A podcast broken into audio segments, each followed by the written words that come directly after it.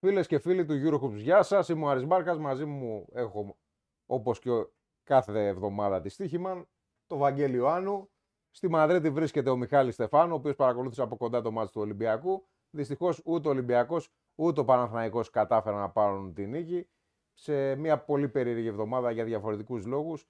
Θα τα πούμε όλα αυτά αναλυτικά, αλλά πριν προχωρήσουμε σε μια πιο συγκεκριμένη αναφορά και στα δύο παιχνίδια, πάμε κατευθείαν στη Μαδρίτη, εκεί που μας περιμένει ο Μιχάλης Στεφάνου. Μιχάλη, ε, ο λόγος σε σένα, πώς έζησες το μάτς από κοντά, πώς είδες έναν Ολυμπιακό με δύο διαφορετικά πρόσωπα και μια συγκινητική προσπάθεια μεν, που στο τέλος βέβαια κατέληξε σε ένα ακόμα αρνητικό αποτέλεσμα. Center της ε, Μαδρίτης. Ε, πράγματι παρακολουθήσαμε ένα παιχνίδι που έμοιαζε με δύο. Δηλαδή ε, ήταν το, του, του ύψους και του βάθους, του βάθους και του ύψους για τον Ολυμπιακό. Ε, στα δύο ημίχρονα. Ε, πραγματικά η εικόνα στο πρώτο ήταν αποκαρδιωτική. Μια ομάδα άνιωθη, μια ομάδα χωρίς παλμό, χωρίς φυγμό που περπατούσε στο γήπεδο, που έπαιζε διεκπαιρεωτικά, που έπαιζε παθητικά, που ήταν απελπιστικά άστοχη, που δεν πήγαινε στις φάσεις. Ε, σαν επινοτισμένη, ε, ήταν πραγματικά σοκαριστική η εικόνα του Ολυμπιακού ε, σε εκείνο το κομμάτι. Ε, φυσικά το γεγονός ότι ε, ο Ολυμπιακός ε, είναι εδώ ε, με μια ομάδα που δεν είναι κομμάτι του ουσιαστικά, δεν, δεν αντιπροσωπεύει στην ολότητά της τον Ολυμπιακό, δηλαδή με, με, με παίκτες οι οποίοι είναι καινούργοι, με, που έχουν ξαφνικά βρεθεί να, να έχουν πρωταγωνιστικό ρόλο λόγω των τραυματισμών. Τέλος πάντων, ήταν μια κατάσταση η οποία δεν θύμιζε σε τίποτα την ομάδα που ξέραμε. Δηλαδή ε, δεν είχε βασικά στοιχεία του Ολυμπιακού. Ε, πάντως, ξέρεις, ε, ήταν μια βραδιά από αυτές που λες ότι το κοντέρ θα γράψει πολλά, ότι η εικόνα είναι αυτή, η συμπεριφορά μέσα στο παρκέ, που δεν σου δίνει όχι ελπίδες για κάτι καλό όσον αφορά το αποτέλεσμα, αλλά και να, να μπορέσει να περισσώσει ε, την κατάσταση. Παρ' όλα αυτά, ο Ολυμπιακός ε, με τον Παπα-Νικολάου να κάνει πραγματικά ένα συγκλονιστικό μάτς, ένα, μια συγκινητική εμφάνιση. Δεν ήταν μόνο τα τρίποντα. Ήταν ο τρόπος που έβαλε όλους τους υπόλοιπους στο παιχνίδι, πρώτα από την άμυνα ε, και βεβαίως ε, έφτασε σε σημείο τον Ολυμπιακό να διεκδικεί και το μάτς, κάτι που ήταν απίστευτο. Ε, ακόμα και τον Ολυμπιακός ψιλογύριζε στο δεύτερο ημίχρονο, έλεγες ότι εντάξει κύριε Αλ χαλάρωσε, λογικό είναι, ε, έχει εκείνη απουσίες, ξέρεις το rotation την έβγαζε κάποιες φορές από το ρυθμό, αλλά ε, υπήρχε πάντα η αίσθηση ότι το παιχνίδι έχει τελειώσει, έχει κρυφθεί. Όμως, ε, επειδή το μπάσκετ ε, είναι έτσι και ο Ολυμπιακός βρήκε ε, εκείνους τους μηχανισμούς, τους δικούς του, ε, που τον αντιπροσωπεύουν, έπαιξε με ένα σχήμα το οποίο είχε συνοχή, το οποίο πάλεψε και όχι μόνο ε, περιόρισε τη ζημιά, όχι μόνο έσωσε τα προσχήματα, αλλά έφτασε όσο απίστευτο και να ακούγεται σε καταστάσεις να διεκδικεί το αποτέλεσμα, την νίκη. Ε, ήταν εκεί μια-δυο λάθος άμυνες ε, όταν πλησίασε στους τέσσερις την πρώτη φορά, ένα, ε, μια λάθος άμυνα του Πίτες και ένα λάθος μετά μπροστά, ε, ένα, ένα drive του Μακίστικο ο οποίος πήγε να πάρει πάνω τη φάση ηρωικά αλλά δέχτηκε ένα στόπ εκεί. Νομίζω ο Ολυμπιακός μπορούσε να διαχειριστεί καλύτερα εκείνη την ε, κατοχή. Ε, Τέλος πάντων, είναι αυτές ε, μετά οι λεπτομέρειες. Πρέπει να σου πάνε όλα τέλεια για να, να κάνεις συνολική ανατροπή. Ε, νομίζω πάντως ότι ο Ολυμπιακός, δεδομένου του πώς ήρθε εδώ, χωρίς ε, φυσικά τη, τη, μεγαλύτερη του δύναμη που είναι ε, οι δύο σέντερ και χωρίς τον Williams Ghost τελικά ο οποίος είχε ένα σφίξιμο στο δικέφαλο και προτιμήθηκε να προφυλαχθεί. Δηλαδή, αν ήταν match play-off ή ήταν match που κρίνει πρόκριση ή κάτι τέτοιο, μπορεί πιθανότατα να έπαιζε. Αλλά επειδή είναι και ένας ευαίσθητος οργανισμός, ο οποίος μπορεί να, να τον βάλεις εδώ μέσα στη Μαδρίτη και να μείνει μετά 1,5 μήνα έξω από ο Ολυμπιακός καίγεται, ε, προτιμήθηκε να, να, μην, ε, να μην ρισκάρει κανείς ε, μαζί του. Ε, ο Ολυμπιακός συνεχίζει έτσι κι αλλιώς ρεαλιστικά δεν είχε ε, απαιτήσεις ε, σοβαρές από αυτό το, το παιχνίδι. Ε, οι απουσίες της Ρεάλ ήταν σημαντικές και αν ο Ολυμπιακός ε, ήταν ε, πλήρης, γιατί δεν είναι Ρεάλ να έχει τόσο βάθος, ε, θα μιλούσαμε διαφορετικά. Έτσι όπως ήρθαν όμως τα πράγματα, νομίζω ότι τελικά έχει πράγματα να κρατήσει. Ε, έχει να κρατήσει την, ε, τη διάθεση που έδειξε το ημίχρονο. Έχει να κρατήσει το γεγονός ότι ο Μήτρου Λόγκ έδωσε ενέργεια, έδωσε assist, ε, δεν έκανε λάθη, έκανε μόνο ένα. Ε, εντάξει, δεν σκόραρε ιδιαίτερα, αλλά νομίζω ότι πάτησε μέσα στο, στο παιχνίδι, δηλαδή βοήθησε τον Ολυμπιακό η εικόνα του. Ο Σίγμα ήταν για πρώτη φορά ε, μετά από καιρό ε, πραγματικά θετικός, έδωσε μάχες γιατί ο Ολυμπιακός ε, βρίσκεται κοντά στο να κάνει μια μεταγραφή αλλά οπωσδήποτε θα τον χρειαστεί ε, σε αυτό το διάστημα που ε, θα λείπουν οι ψηλοί του και τέλος πάντων επιστρέφεις πίσω για να παλέψει για τα ναι, μάτια που, σε που πραγματικά τον ενδιαφέρουν. Ναι, συγγνώμη που σε διακόπτω Μιχάλη, γιατί μόλις ανέφερε ο Γιώργος Μπαρτζόκας επιβεβαίωσε το κακό σενάριο που υπήρχε για τον Νίκολα Μιλουτίνοφ. Το ανέφερε τώρα στη συνέντευξη τύπου. Θα χρειαστεί επέμβαση ο Νίκολα Μιλουτίνοφ και θα μείνει συνολικά δύο μήνες, δύο μήνες εκτός δράσης. Οπότε θεωρούμε δεδομένο ότι ο Ολυμπιακός θα προχωρήσει σε μεταγραφή. Ναι. Ούτως ή άλλως πια είναι γνωστό ότι βρίσκεται σε συζητήσεις με τον Moses Wright. Ο Moses Wright είναι στο προσκήνιο. Αυτό ο παίκτης που θα αποκτηθεί. Τον αναφέραμε στο αιώνιο podcast. Ε, ήταν ο μοναδικός που αναφέραμε ε, ως ε, ε, ιδανική λύση, ταιριαστή λύση για τον Ολυμπιακό στην παρούσα φάση, ε, ο οποίος στην Τουρκία ε, έχει κάνει θράση. Είναι ένας παίχτης, ένας mobile ε, παίχτης υψηλής ενεργειακής τέλος πάντων δραστηριότητας, παίζει με πάρα πολύ ενέργεια. είναι μια διαφορετική προσέγγιση ε, θα δώσει στον Ολυμπιακό η παρουσία του στο 5. Σε αυτά τα χαμηλά σχήματα που είδαμε ότι λειτουργήσαν και σήμερα σε κάποιες περιπτώσεις και με τον Παναθηναϊκό. Ε, έχει, έχει το παιχνίδι ένας μέναν, μπορεί να τραβηχτεί έξω να παίξει με το 5 out που δοκίμασε ο Ολυμπιακός σε κάποιες περιπτώσεις στο ΆΚΑ, από ανάγκη βέβαια. Ε, να διευκολύνει λίγο και τη δράση των, των περιφερειακών, να, τους, ε, να βοηθήσει το, το spacing, να τους ανοίξει χώρους. Θα δούμε κάτι διαφορετικό. Είναι πράγματι ένας ενδιαφέρον παίχτης. Δεν έχει τελειώσει μεταγραφή. Ε, τον διεκδικεί και η Βαλένθια αρκετά σοβαρά. Νομίζω όμως ότι ο Ολυμπιακός ε, έχει τον πρώτο λόγο. Θα δούμε τις επόμενες ώρες. Εντάξει, Μιχάλη, νομίζω ότι είναι δεδομένο ότι ο παίκτης θα φύγει από την Τουρκία γιατί έχει EuroLeague έχει buyout για την Ευρωλίγα, ναι. έχει EuroLeague opt-out. Είναι κοντά στις και... 75.000 ευρώ το buyout ναι, που έχει, και οπότε είναι δεδομένο ότι ναι, θα φύγει. Το θέμα είναι να, αν θα καταλήξει στον Ολυμπιακό. Το θέμα είναι που θα καταλήξει. Ναι, είναι ένας παίχτη που από όσο είμαστε θέση να γνωρίζουμε είχε απασχολήσει και τον Παναθηναϊκό ο οποίος βέβαια είναι σε άλλη θέση δεν καίγεται να αποκτήσει ψηλό, αλλά αν αποκτούσε ψηλό θα ήταν μέσα στους υποψηφίους. Δεν, δεν μπαίνω στη διαδικασία να πω ότι ο Ολυμπιακός τον παίρνει από τον Παναθηναϊκό και τέτοια. Δεν είναι αυτό που εννοώ. Εννοώ ότι είναι ένας παίκτης που πραγματικά τον έχουν προσέξει ήδη πολλές ομάδες της Ευρωλίγκας. Σωστό είναι αυτό που λες. Ο, δεν είναι τελειωμένη πάντως η υπόθεση με τον Ολυμπιακό και δεν ξέρω και αν προκύψει κι άλλος μνηστήρας. Ούτως ή άλλως, ό,τι είναι να γίνει, θα γίνει μέχρι τις 7 Φεβρουαρίου, γιατί μετά ολοκληρώνουν τα ρόστερ στην Ευρωλίγκα. Στον, ε, στον Παναθηναϊκό προτάθηκε ε, και ο Παναθηναϊκός τον κοίταξε σοβαρά. Απλά ο Έργινα Ταμάν ήθελε ε, κάτι διαφορετικό γιατί είναι ένας παίχτη που θυμίζει σαν χαρακτηριστικά το Λεσόρ και ε, ήθελε να βάλει περισσότερο μέγεθος για να ε, φτιάξει ας πούμε, ένα δίδυμο αλλά ίσως και ότι ο Κώστας Αντετοκούνμπο ε, έχει δείξει ότι μπορεί να δώσει βοήθειες α, και το γεγονός ότι αυτό το κύριο ότι είναι ένας παίχτης που μοιάζει στα χαρακτηριστικά του ε, με τον Λεσόρ, δηλαδή ε, ένας πιο mobile ψηλός που μπορεί να παίξει και στο 4, που μπορεί να παίξει με την μπάλα. Ήθελε ίσως κάτι διαφορετικό, γι' αυτό και δεν προχώρησε. Όχι, και, και κακά τα ψέματα και ο Ολυμπιακός δεν θα έμπαινε σε αυτή τη διαδικασία αν δεν υπήρχε το θέμα με τους τραυματισμούς. Γιατί υπάρχει άμεση ανάγκη τώρα για την επόμενη εβδομάδα. Είναι ε, τόσο απλό. Άμεση ανάγκη γιατί όπως είδατε και σήμερα, μπορεί ο Πετρούσεφ να είναι ένα πολύ ταλαντούχο παιδί ε, και να έχει πολύ μπάσκετ μέσα του, αλλά δεν είναι σε καμία περίπτωση έτοιμος να ηγηθεί, να, να, να, να σηκώσει τις πλάτες του τη front line. Ε, σήμερα δοκιμάστηκε πολύ, έχασε πολλές μάχες είναι αρκετά soft.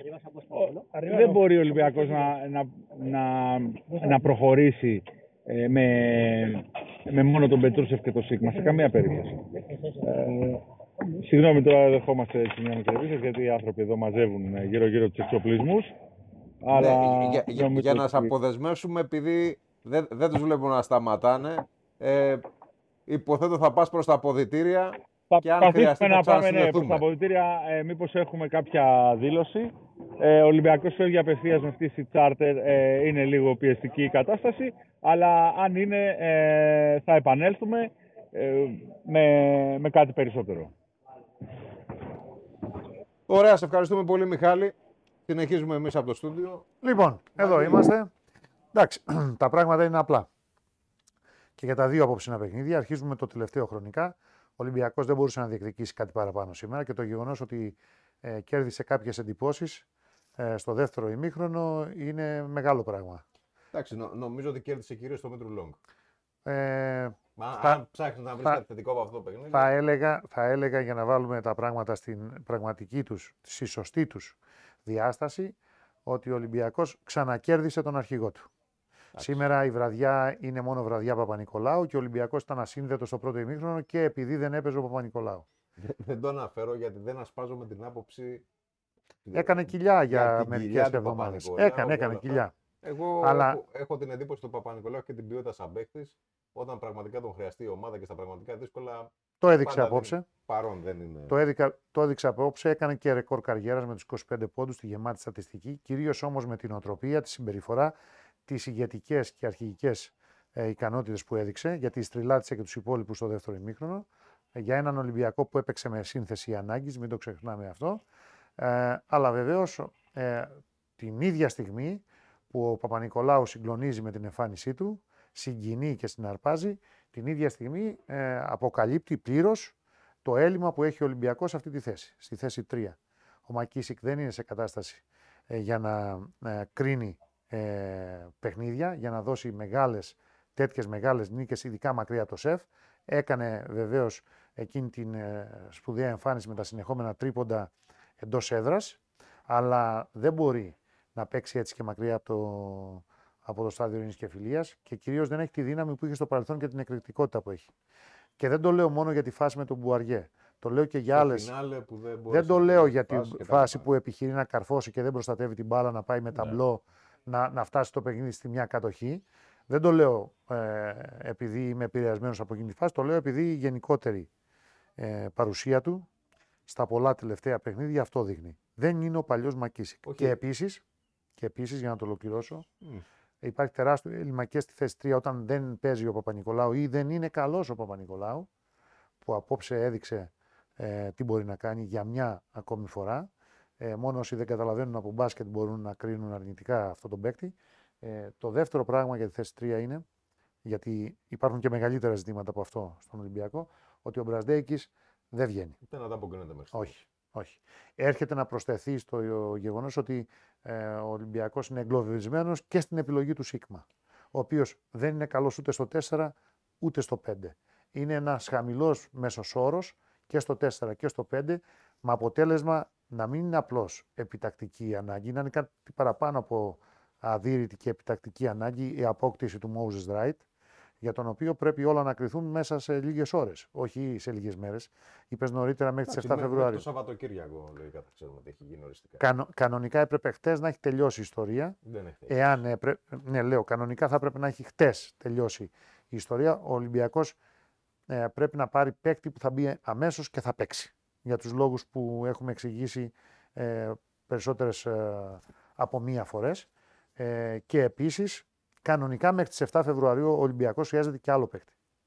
Καλό. Χρειάζεται και άλλο Ε, παίκτη στο ε, Είναι 2-3. πολύ μεγάλη συζήτηση, αλλά πια Ο- επειδή μιλάμε- Όχι, αλλά χρειάζεται και άλλο παίκτη. Εντάξει, επί- Ο Ολυμπιακός φτάνει κοντά πλέον. Έχει μεταλλαχθεί ως ομάδα ο Ολυμπιακός.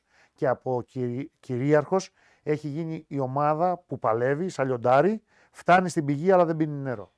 Καταλαβα- ίδιο έκανε με τον καταλαβαίνω Παναθηναϊκό. Γιατί το λες αυτό και μιλάς για την περιφέρεια. Βεβαίως. Το ίδιο έκανε με τον Παναθηναϊκό ε, στο τελευταίο ντέρμπι. Το ίδιο έκανε και απόψε με τη Ρεάλ. Έκανε μια φοβερή αντεπίθεση διαρκεία στο δεύτερο ημίχρονο. Ε, έβγαλαν όλο τους το είναι οι παίκτες που ήταν στο παρκέ, προεξάρχοντος βεβαίως του Παπα-Νικολάου, αυτός είναι όλος ο Ολυμπιακός απόψε. Α, αλλά δεν έφτανε αυτό. Το γεγονός ότι έχασε με πέντε δεν σημαίνει τίποτα. Αν χρειαζόταν η Ρεάλ να φορτσάρει, θα είχε φορτσάρει περισσότερο, θα το είχε πάρει το μάτς. Ε, και, Ε, και εγώ έχω την αίσθηση ακόμη ότι το και αν μάτς στην πήγαινε- πραγματικότητα δεν είναι κριτήριο. Ναι, δεν θα πήγαινε στη μια κατοχή, αλλά ακόμη και αν πήγαινε στη μια κατοχή, θα έβρισκε τρόπο η Ρεάλ να πάρει αυτό το παιχνίδι. Δεν θα μπορούσε να κάνει το ρηφιφί της δεκαετίας Ολυμπιακός απόψε. Δεν το πιστεύω. Προσπάθησε. Τέλος πάντων, οι πιθανότητες πάντα ήταν να το δεν έφτασε και ποτέ στο σημείο. Σε να αυτό, είναι συμ- έτοιμος. σε αυτό συμφωνούμε απόλυτα. Για να πάρεις ένα τέτοιο μάτς πρέπει τουλάχιστον να προηγηθείς την κρίσιμη ώρα μια φορά. Αυτό δεν συνέβη. Όπως και για να κερδίσεις τον Παναθηναϊκό στο Ολυμπιακό στάδιο, πράγμα που δεν έκανε, θα έπρεπε να προηγηθεί μια φορά. Δεν μπόρεσε να βάλει τον goal foul Απλά ο Γκος, ο γι' Williams αυτό- Γκος. Γι' αυτό που λες, συμφωνώ κι εγώ ότι φαίνεται ότι ο, ο Ολυμπιακός ακόμα δεν έχει βρει Δεν χρειάζεται έναν, χρειάζεται δύο ναι, παίχτε. τους παίκτες που θα ήθελε. Γι' αυτό λέω ότι είναι και ελπιδοφόρο το ότι ο Νάζ Μητρουλόγκ έδειξε σήμερα ότι μπορεί να μπει στην εξίσωση. Το ότι αποκτά ψηλό, θα αποκτήσει το Moses Wright κατά πάσα πιθανότητα ή αν στραβώσει κάτι με αυτόν έναν άλλον ε, στη, στη γραμμή των ψηλών έχει να κάνει με το γεγονός ε, ότι τραυματίστηκαν ταυτοχρόνως και οι δύο βασικοί τους στο 5. Ναι, και απλά το θέμα είναι ότι πια μιλάμε. Αλλιώς δεν θα έπαιρνε παίχτη εκεί. απλά μι- Δεν θα έπαιρνε παίχτη. Ο Ολυμπιακός Ναι, θα εντάξει, πήγαινε με αλλά αυτούς που πρόσεξε, είχε. Πια μιλάμε για 10 ξένους. Ναι, αλλά ή, Από αυτούς τους ή, ξένου. ή τη διεκδικείς την, ή τη πρόσεξε. Διεκδικείς την πρόκριση στα play-off της Ευρωλίγκας ή δεν τη διεκδικείς; Τη, τη, τη διεκδικείς, αλλά μιλάμε για 10 ξένους. Οι 6 από αυτούς παίζουν στο 4 και στο 5. Μμμ. Και ακόμα και αν κόψεις το Σίγμα. Γιατί ο Μούζε Ράιτ δεν θα έρθει για ένα μήνα, θα έρθει τουλάχιστον μέχρι το τέλος της σεζόν. Δεν το ξέρω. Το Εκείνο- πιθανότερο είναι. Εκείνο που ξέρω σίγουρα είναι ότι ο, έχει εγκλωβιστεί ο Ολυμπιακός και στην επιλογή του Σίγμα και στην επιλογή του Μπρασδέικης. Νομίζω, νομίζω ότι το, το πιθανότερο είναι για να πει το νέο ο, ο παίχτης και η πλευρά του από τη στιγμή που τον διεκδικούν και άλλες ομάδες της Ευρωλίγκας ότι δεν θα φύγει από την Τουρκία για ένα προσωρινό συμβόλαιο. Ναι, η λογική Η είναι, λογική είναι με το μέρος. Είναι προς τα εκεί, ας πούμε, οδεύουμε. Άλλωστε χρειάζεται και ένα διαφορετικό ψηλό Ολυμπιακός, Εντάξει, ναι. γιατί μέχρι τώρα δεν του βγαίνει Απλά ακόμα, το σχήμα με τους δύο seven πρόσεξε footer. όμως, ακόμα και αν κοπεί ο Σίγμα, για να πεις ότι αλα- ελαφραίνει λίγο το ρόστερ και δεν Ε, θα αργά, το σηκώσει αργά ε, το ρόστερ. γρήγορα, εάν, Γιατί αργά ή γρήγορα αυτό ε, θα εάν γίνει. ο Ολυμπιακός ε, μείνει εκτός στόχων στην Ευρωλίγκα, τι να τον κάνει το Σίγμα, Ναι. να τον έχει στην άκρη του το, πάγκου, το θέμα είναι ότι και αφού χωρίς- στην Ελλάδα δεν θα παίξει. Ναι, αλλά και χωρίς Σίγμα έχεις τρεις παίχτε που δεν μπορείς να τους χρησιμοποιήσεις στου τελικούς. Μμμ. Οπότε κατα... συμφωνώ απόλυτα με αυτό που λες, ότι φαίνεται να χρειάζεται παίκτη και στην περιφέρεια, αλλά θεωρώ ότι στη- με αυτό που έγινε τώρα, ακόμα και αν υπήρχε κάποια σκέψη που ήταν ούτως ή άλλως μακρινή να ενισχυ- ενισχυθεί στην περιφέρεια ο Ολυμπιακός, με, αυτό, το- με αυτή τη συγκυρία τώρα Τελείωσε λες. Ναι. τελείωσε. Δεν νομίζω ότι υπάρχει περίπτωση να πάει Το παρακάτω. καταλαβαίνω. Το πιο πιθανό είναι να συμβεί αυτό που λες εσύ, αλλά πρέπει να πω και αυτό που βλέπω εγώ. Εντάξει. Να, δω- να δούμε. Ε, σου λέω, φοβερός ο Παπα-Νικολάου για μένα. Τέλος πάντων, ένα παίκτη που είναι αρχηγός του Ολυμπιακού. Έχει τριανταρίσει πια. Μμμ. και δεν χρειάζεται να δείξει ποιος είναι. Και Όχι τι είναι. 30, 33 στα 33 34. στα 34. Ναι. Ναι. Ε, Τέλος πάντων, γνωρισμό μας είναι. Δεν, δεν περιμένουμε ένα παιχνίδι σκοτωμένο με τη Real Madrid για να καταλάβουμε ποιος είναι ή τι μπορεί να κάνει. Ε, Έχει δείξει ο Παπα-Νικολά όλα αυτά τα χρόνια τι μπορεί να κάνει και πόσο σημαντικός είναι για τον Ολυμπιακό. Ε, ε, Και θα βλέπουμε και έναν, Ολ- Ολ- Ολυμπι- έναν άλλον Παπα-Νικολάου σε μια άλλη εκδοχή του Ολυμπιακού. Αν ε, αντίστοιχα σκεφτεί κανείς ότι ο Σίγμα, χωρίς να λέω ότι είναι κακός παίκτη. Να στο πω διαφορετικά. Όχι, όχι, περίμενε. Στην Ναι. Άλμπα ήταν μια ομάδα χτισμένη γύρω από το Σίγμα. Για τις τελευταίες Ναι. θέσεις βαθμολογίας. Εντάξει, αλλά ήταν χτισμένη γύρω από το Σίγμα και ο Σίγμα φαίνονταν πολύ καλύτερος από ό,τι φαίνεται στον Ολυμπιακό. Σήμερα ο Ολυμπιακό. Ο Παπα-Νικολάου στον Μμ. Ολυμπιακό πάντα υπηρετούσε το σύνολο. Ποτέ δεν χτίστηκε κάτι για να βοηθήσει τον Παπα-Νικολάου. Ο Παπα-Νικολάου βοηθούσε τους άλλους. Είχε τρεις παίκτες με διψήφιο αριθμό πόντων. Στους τρεις είναι και ο Σίγμα. Επί, ε, ελήψη άλλου να παίξει κοντά στο καλάθι από τη στιγμή που δεν ανταποκρίθηκε ο Πετρούσεφ. Ο Σίγμα έχει 10, 12 έχει ο Πίτερς, έπαιξε 27 λεπτά. Ε, δεν είχε άσχημη στατιστική, αλλά δεν μπόρεσε να κάνει και περισσότερα πράγματα, έτσι κι αλλιώς. Ο Παπα-Νικολά βάζει 25. Ο Ολυμπ- ο Ολυμπιακός χρειάζεται έναν ακόμη περιφερειακό που να βάζει ε, πάνω από 15-20 πόντους. Είναι ξεκάθαρο αυτό. Δεν μπορεί δηλαδή να πηγαίνει σε τέτοια μάτς και να περιμένει από τον Παπα-Νικολάου να βάλει 30. Ο Αμερικανός πρέπει να βάλει 30. Όταν ο Κάναν βάζει 6, είναι πρόβλημα. Όταν ε, ε, ο Μακίσικ βάζει 9, είναι πρόβλημα. Ε, και παίρνει και κρίσιμες ε, επιθέσεις. Και όταν ο Πίτερς ε, βάζει 12 και δεν φτάνουν. Δεν είναι αυτό το πρόβλημα. Ή αναδεικνύεται το πρόβλημα που έχει ο Ολυμπιακός στο σκοράρισμα. Και τα λέμε όλα αυτά, προσοχή, σε ένα μάτς που ο Ολυμπιακός με την αντεπίθεσή του στο δεύτερο ημίχρονο έβαλε 85. Φαντάσου να είχε βάλει 65 ή 70. Έβαλε 85 Εντάξει, και δεν έφτασαν. να σου πω κάτι. Υπάρχουν χειρότερα για να περάσουμε λίγο και στον Παναθηναϊκό. Θα περάσουμε. Έχ- έχουμε- Απλώς το έχουμε- τονίζουμε αυτό, διότι έρχονται και οι τραυματισμοί. Ναι. Η σεζόν είναι μεγάλη. Δεν ξέρω βλέπεις. τι κατάσταση είναι ο Λαρετζάκης τώρα. Ο Φαλ θα γυρίσει περί τις 8-10 Φεβρουαρίου. Ε, ο Μιλουτίνοφ σε 45 μέρες ανάλογα και με το πότε θα κάνει εγχείρηση. Ο Γιώργος ο Κατσιφαράκης τον έβγαλα στην Έρα Σπορ μου είπε ότι σε αυτές τις περιπτώσεις κάνεις αμέσως. Την ίδια στιγμή, αν- αν είναι δυνατόν, μετά από λίγες ώρες. Επέμβαση για να μην χάσεις μέρες. Σήμερα έχουμε ξημερώματα, φτάνουμε παρα, Παρασκευής που μιλάμε εμείς τώρα. Τραυματίστηκε τη Δευτέρα το βράδυ ο Μιλουτίνοφ. Το maximum, λένε οι γιατροί που ξέρουν, εμείς δεν ξέρουμε, είναι 45 μέρες απουσίας. Τώρα, αν χαθεί κι άλλο ένα δεκαήμερο, 55 μέρες. Δηλαδή, δύο μήνες χοντρικά. Την τρίτη εβδομάδα με την, α- μετά την επέμβαση, όσο βαρύ κορμί, όπως είναι βαρύ κορμί, ο Μιλουτίνοφ μπαίνει ένας παίκτης και αρχίζει συντηρητικά ξανά προπονήσεις και σιγά σιγά. Μετά την έκτη εβδομάδα, μετά την έκτη εβδομάδα ουσιαστικά μπορεί να στρώσει. ξανακάνει προπόνηση και από την έβδομη εβδομάδα να παίξει. Τα λέμε όλα αυτά για να δούμε τα χρονοδιαγράμματα. Άρα ο Ολυμπιακός θα πάρει τον παίκτη αναγκαστικά τον ψηλό, θα δούμε τι θα είναι; Κατά πάσα βέβαια θα είναι ο Ράιτ. Ναι. Πρέπει να τελειώσει. Αφού η ιστορία. οι άλλοι δύο που είχε στο στόχαστρο δεν μπορούσαν να είναι διαθέσιμοι για διαφορετικούς λόγους, έχουν καταλήξει στο συγκεκριμένο παίκτη. Θα δούμε τις επόμενες ώρες. Αλλά είναι φανερό ότι έχει χαμηλό μέσο όρο και στις άλλες επιλογές. Οι άλλες επιλογές δεν του δίνουν πολλά πράγματα των ξένων παίκτων. Όχι, και, και για να απαντήσουμε και σε δύο φίλους, γιατί αυτό κολλάει γάντι. Ο ένας λέει ότι αν ο Ολυμπιακός είχε κάνει ένα υποφερτό πρώτο ημίχρονο, θα είχε πάρει το μάτ. Εντάξει, Αν είχε κάνει ένα υποφερτό πρώτο ημίχρονο, δεν ξέρουμε πώς θα το δεν το θα δεύτερο. κάνουμε καμία τέτοια Ναι, συζήτηση. Είναι υποθετική συζήτηση. Γιατί με τη Ρεάλ έπαιζε Αλλά ο σου- Ολυμπιακός. σου έχω- Εάν δεν έκανε 22 πόντους στην αρχή, η Ρεάλ θα Ναι. είχε άλλη συμπεριφορά στο δεύτερο ημίχρονο. Και σου έχω κάτι ακόμα καλύτερο. Και όταν έφτασε ο Ολυμπιακός στις δύο κατοχές, ο Μούσα έβαλε τα δύο καλάθια τα προσωπικά και καθάρισε πάλι το μάτς. Και αν χρειαζόταν θα βάζαν και τρίτο αυτοί. Ναι, σου, σου έχω κάτι ακόμα καλύτερο. Υπάρχει ο παδός του Παναθηναϊκού που χαρίζει τον Γκριγκόνη στον Ολυμπιακό γιατί δεν του αρέσει. Ειδικά Καλά. στο σημερινό μάτς. Αυτό είναι συνταρακτικό. Ναι, δεν ξέρω, το, δηλαδή. νέο, το νέο είναι συνταρακτικό. Ναι, πιστεύω ότι ναι, φίλε, μας κάνεις πλάκα, είναι προβοκάτσια αυτό το πράγμα. Ο Γκριγκόνη έχει δείξει ότι είναι ένας από τους σημαντικότερους παίκτες του, του Παναθηναϊκού, χωρίς συζήτηση. Το, το, το ότι έκανε ένα κακό μάτς. Άρα για τον Και για να πάμε Ολυμπιακό και στον δεν έχουμε να Παναθηναϊκό, πούμε ε, περισσότερα όχι. πράγματα. Και να πάμε και στο Παρά Παναθηναϊκό. μόνο ότι στη διπλή γερμανική υποχρέωση πρέπει να πάρει και τα δύο Εντάξει, μάτς. δεν το συζητάμε. Τώρα, αν τέλειωνε τώρα, είναι ένατος. Ναι. Ε, δεν ξέρουμε και με τα αυριανά παιχνίδια που θα καταλήξει. Αλλά με τις ισοβαθμίε και όλα αυτά, ο Ολυμπιακός τώρα Είναι είναι στα με play-in. το, με το 12-11 είναι στα play-in. Λογικά θα μείνει στα play-in και με βάση τα αυριανά αποτελέσματα. Ή η Μπασκόνια θα κερδίσει, η Βαλένθια δεν υπάρχει ισοπαλία στο μπάσκετ. Άρα ή η Βαλένθια θα μείνει στο 11 στις 11 νίκες, Νίκες. θα κάνει 11-12 ή και η Μπασκόνια θα έχει 12-11 όπως ο Ολυμπιακός και η Βαλένθια 12-11. Η μοναδική ελπίδα του Ολυμπιακού είναι μετά από 6 αναμετρήσεις, πόσες είναι, 6 δεν είναι με τις ισπανικές ναι. ομάδες, 6 ή 7. 6-6. Ή 6 ή 7 0-6. με δι- 0-6 ή 0-7, αν έχει παίξει 4 και τα έχει χάσει στο στάδιο Ειρήνης και Φιλίας, έχει χάσει η Μπαρσελόνα, έχει χάσει η Μπασκόνια, έχει χάσει η Μαδρίτη, 0-7 έχει. Το, το σημερινό Άρα είναι 0-7, Η, συγγνώμη, η το μοναδική λάθος, ελπίδα του 0-7. Ολυμπιακού είναι να πάει να νικήσει Στη τις Βαλένθια. νυχτερίδες. Νυχτερίδες και αράχνες. Να κερδίσει στη Βαλένθια, να κάνει ένα 8 και τουλάχιστον να βάλει τη Βαλένθια στα play-in από κάτω. Να βάλει τη Βαλένθια στα play-in από κάτω. Θα δούμε τι θα κάνει και η Παρτιζάν.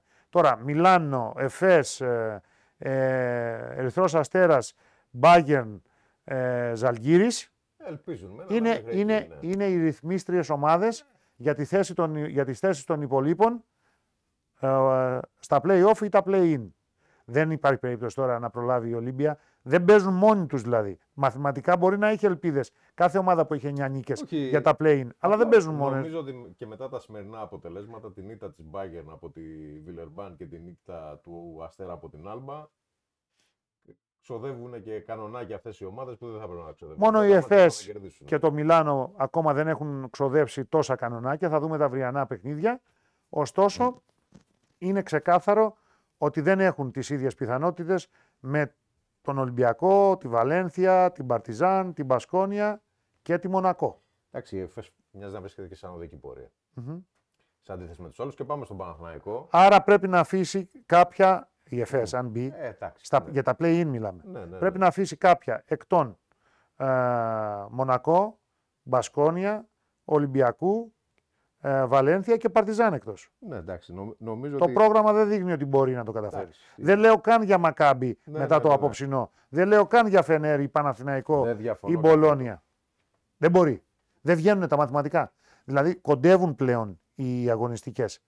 Είναι λίγα τα παιχνίδια. Εντάξει. Πρέπει κάποιος να κάνει στην τελική ευθεία πορεία πρωταθλητισμού. Βα, Βαγγέλη αρκετά είναι, αλλά από όλες αυτές τις ομάδες η μοναδική που μοιάζει ότι μπορεί να κάνει την έκπληξη αυτή τη στιγμή είναι η ΕΦΕΣ. Λες για την ΕΦΕΣ. Ναι. Εντάξει, θα το δούμε. Λοιπόν, και πάμε στον Παναθηναϊκό. Πάμε Σε στο Παναθηναϊκό. Πολύ περίεργο μάτς. Ναι, απόψε δηλαδή λέμε τα ίδια Ναι. ε, ως παρηγοριά ε, και στους δύο.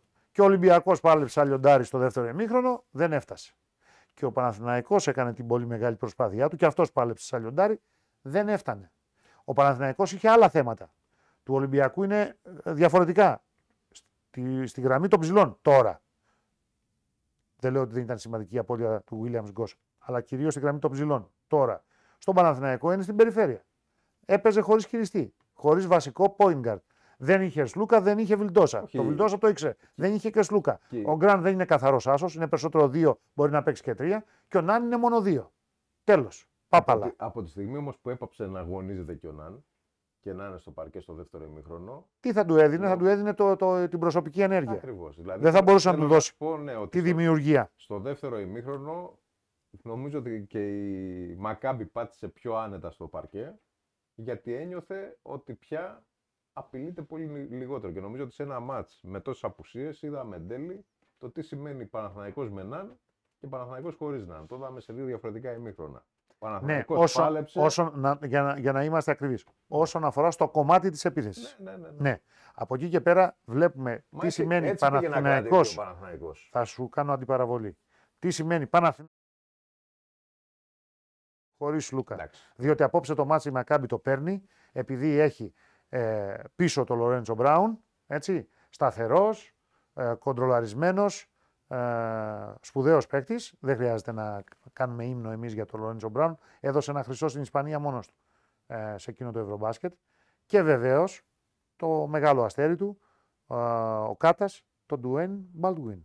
Μπόλντουιν και Μπράουν παίρνουν το μάτς σήμερα για τη Μακάμπη και βασικά Μπάλτουιν. Και ε, βοηθάει ε, ο Λορέντσο Μπράουν για να έρθουν όλοι οι υπόλοιποι Εντάξει, να σου και πω να κάτι, χτίσουν ναι. πάνω σε αυτό. Άρα ο Παναθηναϊκός από το έλλειμμα του playmaker που είχε σήμερα, το πρόβλημα στη θέση 1, χάνει το μάτς. Η ισορροπία που δίνει ο Μπράουν στη Μακάμπη, ακόμα και αν δεν φαίνεται σε νούμερα, φαίνεται στον τρόπο παιχνιδιού. Δηλαδή, είδαμε διαφορετική Μακάμπη κόντρα στον Ολυμπιακό χωρίς τον Μπράουν και Μμμ. διαφορετική Μακάμπι με Μπράουν κόντρα στον Παναθηναϊκό. Και το είδαμε και πολύ σύντομα και μπορούμε να κάνουμε και τη σύγκριση. Ε, Προφανώς έλειπε και ο Βιλντόζα και ο Σλούκας, αλλά αυτό το θεωρούμε δεδομένο.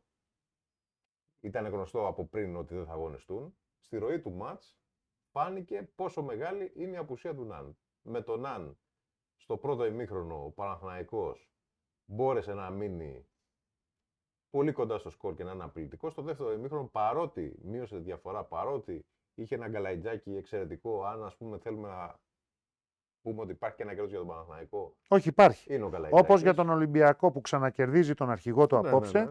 έτσι για τον Παναθηναϊκό, που το, μεγάλο, το μεγαλύτερο από τα κέρδη του, γιατί υπάρχουν κι άλλα, ε, είναι ο Καλαϊτζάκης. Δηλαδή, ο Παναθηναϊκός απόψε βλέπει ότι μπορεί να πάρει λύσεις από ένα παιδί που στα προηγούμενα, σε πολλά από τα προηγούμενα παιχνίδια ή δεν έπαιζε ή έπαιζε λίγο ή είχε ειδικούς ρόλους. Ο Καλαϊτζάκης παίζει 21 λεπτά, κάνει ρεκόρ καριέρας με τους 17 πόντους, έχει 3-6 τρίποντα, έχει 3-5 δίποντα, έχει 2-2 βολές, βγάζει άμυνες, παίρνει 3 rebound, βγάζει άμυνες, δίνει ενέργεια ε, και ουσιαστικά είναι και ο πρώτος σκόρερ του Παναθηναϊκού. Άρα αυτό που είπα για τον Ολυμπιακό ισχύει και για τον Παναθηναϊκό. Νομι- νομίζω, σε άλλη διάσταση, σε άλλη νομίζω- κατάσταση. Νομίζω ότι αυτό πρέπει να το δούμε και σαν συνέχεια με το κλέψιμο που έκανε στην τελευταία φάση στο παιχνίδι με τον Ολυμπιακό. Δηλαδή Μμ. σιγά σιγά κερδίζεις και σε αυτοπεποίθηση Ναι. και αυτό το έδειξε σε ένα ευρωπαϊκό μάτς που από ένα σημείο και πέρα βέβαια ομολογώ ότι ένιωθα ότι και ο Παναθηναϊκός δεν ε, πιεζόταν για να κάνει τα πάντα και να το κερδίσει. Δηλαδή, ίσως είχε συμβιβαστεί λίγο και με την ιδέα ότι αυτό το μάτς έτσι όπως εξελίσσεται, με τις απουσίες που έχουμε και τα προβλήματα που έχουμε, θα το διεκδικήσουν. Έκανε ναι. την προσπάθειά του. Έκανε μια Είχε προσπάθεια. δύο καταστροφικά Αλλά φαινόταν. ε, διαστήματα ίσως και να μέσα μην στο το- μάτς. Από ένα σημείο και πέρα, ίσως να μην το πιστεύανε και οι ίδιοι. Δεν ξέρω. Ή δεν είχαν Αυτή δυνάμεις. την εικόνα είχα, δεν είχαν δυνάμεις. Προηγηθήκανε 36-29, δεχτήκανε σερί 17-1 στο τελευταίο τετράλεπτο του πρώτου μηχρόνου. Πλησίασαν 64-62 και δέχτηκαν double score στο τελευταίο οκτάλεπτο του αγώνα 26-13 για το τελικό 90-75. Αυτά είναι τα δύο διαστήματα που έκριναν το μάτς. Τώρα, εκτός από τον Καλαϊτζάκη που είναι το μεγάλο κέρδος του Παναθηναϊκού, υπάρχει και ο Αντετοκούμπο που δίνει λύσεις ως δεύτερος ψηλός. Φτάνει όμως. Ο Παναθηναϊκός νομίζω θα πρέπει να το σκεφτεί καλά και ο Αταμάν μέχρι τις 7 Φεβρουαρίου για το αν φτάνει αυτός. Ειδικά με τους 4 πόντους που βάζει σε 24 λεπτά απόψε ο Λεσόρ. Και όχι απέναντι στους καλύτερους ψηλούς της Ευρώπης. Είναι ικανότατη η ψηλή της Μακάμπη, αλλά δεν είναι και ταβάρες. Ε, εντάξει, ε, δεν είναι και η πιο ποιοτική, ε, θέλω να πω. Ε, ο Μίτογλου με 13 στάθηκε ε, αξιοπρεπέστατα για ένα ακόμη παιχνίδι, α, αλλά ε, ούτε αυτοί οι πόντοι φτάνουν από το Μίτογλου Αυτό θα σου και λέγα. η ότι- γενικότερη συνεισφορά όταν ο Χουάντσο είναι στο 0. Αυτό θα σου λέγα ότι σε ένα τέτοιο μάτς που θεωρητικά ο Μίτογλου που τον συμπεριλάβαμε και στο επίσημο ε, MVP Lander της Ευρωλίγκας στην τέταρτη θέση πίσω από την τριάδα που φαίνεται ότι δεν σπάει Μμμ. δηλαδή Mike James, ε, Τόκο Σεγγέλια και Φακούντο Καμπάτσο ε, σε ένα τέτοιο μάτς θα έπρεπε να δείξει κάτι παραπάνω για να μπορέσει ο Παναθηναϊκός να μπει στην τελική ευθεία του αγώνα και να δείξει ότι πραγματικά αυτό το μάτς εγώ μπορώ να το διεκδικήσω. Εμένα μου έδωσε την εντύπωση του Παναθηναϊκός από ένα σημείο και πέρα ότι συμβιβάστηκε με τα προβλήματά του. Μιλάς ότι, για το τελευταίο οκτάλεπτο; Ναι. Εγώ θα σου Ότι πω συ- όχι. Συμβιβάστηκε ότι είπε έχω, έχω τρεις πολύ σημαντικές απώλειες πια στην περιφέρεια. Τον Ναν, τον Βιλντόζα, τον ε, Σλούκα. Κάπου εδώ είναι τα όρια μου. Ψάχνω μια υπέρβαση που θα μου έρθει από παιδιά σαν τον Καλαϊτζάκη. Μμμ. Αν μου έρθει καλός να μου έρθει. Αν δεν έρθει δεν πειράζει, Αν ας δεν έρθει, δεν προσπεράσει. πειράζει. Δεν δε, δε μας βγήκε το μάτς. Πάμε παρακάτω. Ούτως ή άλλως είμαστε σε- σε τροχιά όχι μόνο τετράδας. Παρέμεινε τέταρτος ο Παναθηναϊκός. Είχε χάσει και νομίζω ίσως έπαιξε και στο πίσω μέρος του μυαλού της ομάδας ρόλο το γεγονός ότι ξέρανε ότι είχε χάσει η Βίρτους στην Κωνσταντινούπολη. Και πια η απουσία, η, μάλλον η απόσταση από την τρίτη θέση, παρότι η Φενέρμπαξ έπιασε τον Παναθηναϊκό, Παρέμεινε ίδια. είναι, στο, είναι στη μία νίκη. Δηλαδή Ναι, είναι αλλά πολύ πλησίασε η επικ- Φενέρ, όπως λες. Πλησίασε η Φενέρ, εντάξει. Δε, στη ροή των αγώνων θα γίνουν και τέτοια πράγματα. Και από εδώ και πέρα θα, θα πρέπει να αποκλειστούν απώλειες από ομάδες που είναι εκτός νυμφώνος ήδη. Και Ναι, έρχονται δύο. Ναι, ναι, ναι. Η Ολύμπια Μιλάνο που δεν την υπολογίζω εγώ Εννοείται. για, ε, για την πρώτη εξάδα δεν το συζητάμε ούτε καν για τα play-in Και, νο- και, η νομίζω- Ζαλγκύρης. Και η ναι. Ζαλγκύρης. Νομίζω ότι ειδικά για τη, το Μιλάνο και η παραφιλολογία που έχει ξεκινήσει για το αν θα προλάβει να γυρίσει ο Μύρο τη κτλ. κτλ. Δε, δε, εμένα δεν μου λέει τίποτα. Δηλαδή και ο Μύρο τη να γυρίσει, σε τι κατάσταση θα είναι μετά από το Μμμ. τόσο Σωστό, συμφωνώ σε- Συμφωνώ Τι απόλυτα. θα σε αυτό. μπορέσει να κάνει το Μιλάνο, ακόμα προσπαθεί να προσαρμοστεί ο Σαμπάζ Νέπιερ που τελικά δεν προσαρμόστηκε τόσο εύκολα όσο θα περίμενε κανείς με δεδομένο ότι πέρυσι ήταν στην ομάδα.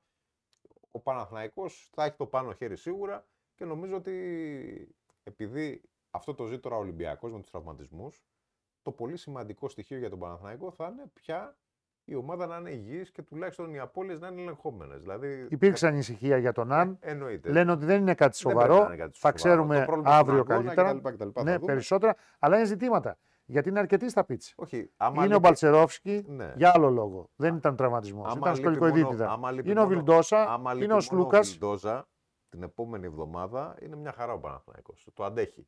Το έχει δείξει ότι το αντέχει. Ναι. Προφανώς καλύτερα, καλύτερα θα ήταν να είναι όλοι παρόντες. Μμμ. Αλλά την απώλεια του Βιλντόζα, αν έχει γυρίσει και ο Σλούκας, την απορροφά μια χαρά ο Παναθηναϊκός. Αυτό έχουμε δει μέχρι τώρα. Σωστό. Ε, ε, και έτσι κι αλλιώς τον Μπαλτσερόφσκι δεν τον βάζει. Και δεν Γι' αυτό νομίζω εγώ τον είπα ότι πρέπει να υπολογίζει. ξανασκεφτεί αν θέλει να διεκδικήσει κάτι μεγαλύτερο στην Ευρωλίγκα φέτος, τι θα κάνει με τον α, δεύτερο backup, με τον backup ψηλό του. Γιατί εντάξει, ο Αντετοκούμπο ξεκίνησε για τρίτος και τώρα ε, έχει πάρει θέση δεύτερου σε συμμετοχή. Έτσι, και σε απόδοση εννοείται. Εννοούνται αυτά. Ε, θα τα δούμε όλα αυτά. Δε- είναι δε- πράγματα που θα, που θα φανούν διότι η χρονιά, ξαναλέμε, είναι πολύ μεγάλη. Η σεζόν είναι πολύ μεγάλη και πολύ απαιτητική. Κοίτα, Βαγγέλη, δεν διαφωνώ καθόλου με αυτό που λες, αλλά πρόσεξε. Επειδή στο πίσω μέρος του μυαλού όλων, καλός ή κακός, και περισσότερο νομίζω πια στον Ολυμπιακό, υπάρχει και το ελληνικό πρωτάθλημα. Είναι πολύ σημαντικό για τον Παναθηναϊκό το γεγονός ότι ο δεύτερος σέντερ μπορεί να είναι ο Κώστας Αντετοκούμπο. Διευκολύνει πολύ τα πράγματα στο πώς θα μοιραστούν οι θέσεις. Αυτό για το ναι. ποιοι θα είναι ενεργοί στους τελικούς Α1. ναι. Δηλαδή συ- έχουμε. Τελειώνει ο Ιανουάριο. Αυτό, είναι, αυτό είναι σωστό. Μπαίνουμε σιγά σιγά στην Μμμ. τελική ευθεία. Πιστεύω ότι έτσι όπως εξελίχθηκαν τα πράγματα, το κύπελο Ελλάδας χωρίς να το Α, υποτιμά. αν κανείς, μιλάς για το πρωτάθλημα που θα κρυθεί Ναι. τον Ιούνιο Ακριβώς. και επειδή πας να προεξοφλήσεις το θέμα του κυπέλου ότι δεν είναι και ο υπέρτατος στόχος, Όχι, νομίζω ότι έτσι όπως Σκοπός και έτσι στόχος. όπως είναι συνθήκες, στην κατάσταση που τώρα είναι η ομάδα. έτσι όπως το βάζεις για τον Ιούνιο ναι, αλλά μέχρι τότε θα έχουν κρυθεί άλλα πράγματα. Και φαίνεται ότι οι ανταγωνίστριες ομάδες των εκπροσώπων μας, των δικών μας, των ελληνικών ομάδων, είναι καλύτερες από πλευράς έμψυχου δυναμικού και ρόστερ. Και πλέον έχουν και λιγότερα προβλήματα με τραυματίες. Εντάξει. Δηλαδή βγήκε του Ναν, δεν ξέρουμε πόσο είναι θα, θα σοβαρό. το, δει- θα το Βγήκε δούμε. του Williams Goss Αυτό θα το δούμε. που τραυματίζεται συχνά πυκνά. Ε, προκύπτει του Λαρετζάκη. Είναι θέματα δηλαδή και στη μια και στην άλλη πλευρά. Είναι θέματα. Είναι θέματα.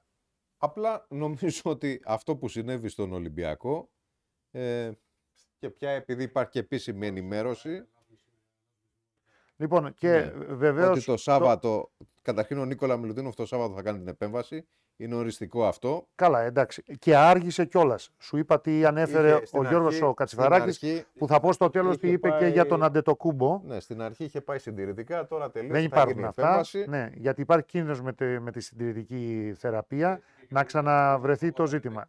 Λοιπόν, το, το ζήτημα τώρα για τον Ολυμπιακό, όπως μας λένε και τα παιδιά από την αίθουσα σύνταξης, είναι ότι κλ- κλείνει άμεσα, μπορεί και απόψε, Έκλεισε άμεσα η μεταγραφή. η μεταγραφή. Δεν θα μπορούσε να κάνει διαφορετικά ο Ολυμπιακός. Όπως μας λέει ο Σταύρος. Σταύρο, Ο Βέρνον Κάρι και Τρέβιον, και Στη Τρέβιον διαδικασία ανταλλαγής συμβολαίων λοιπόν.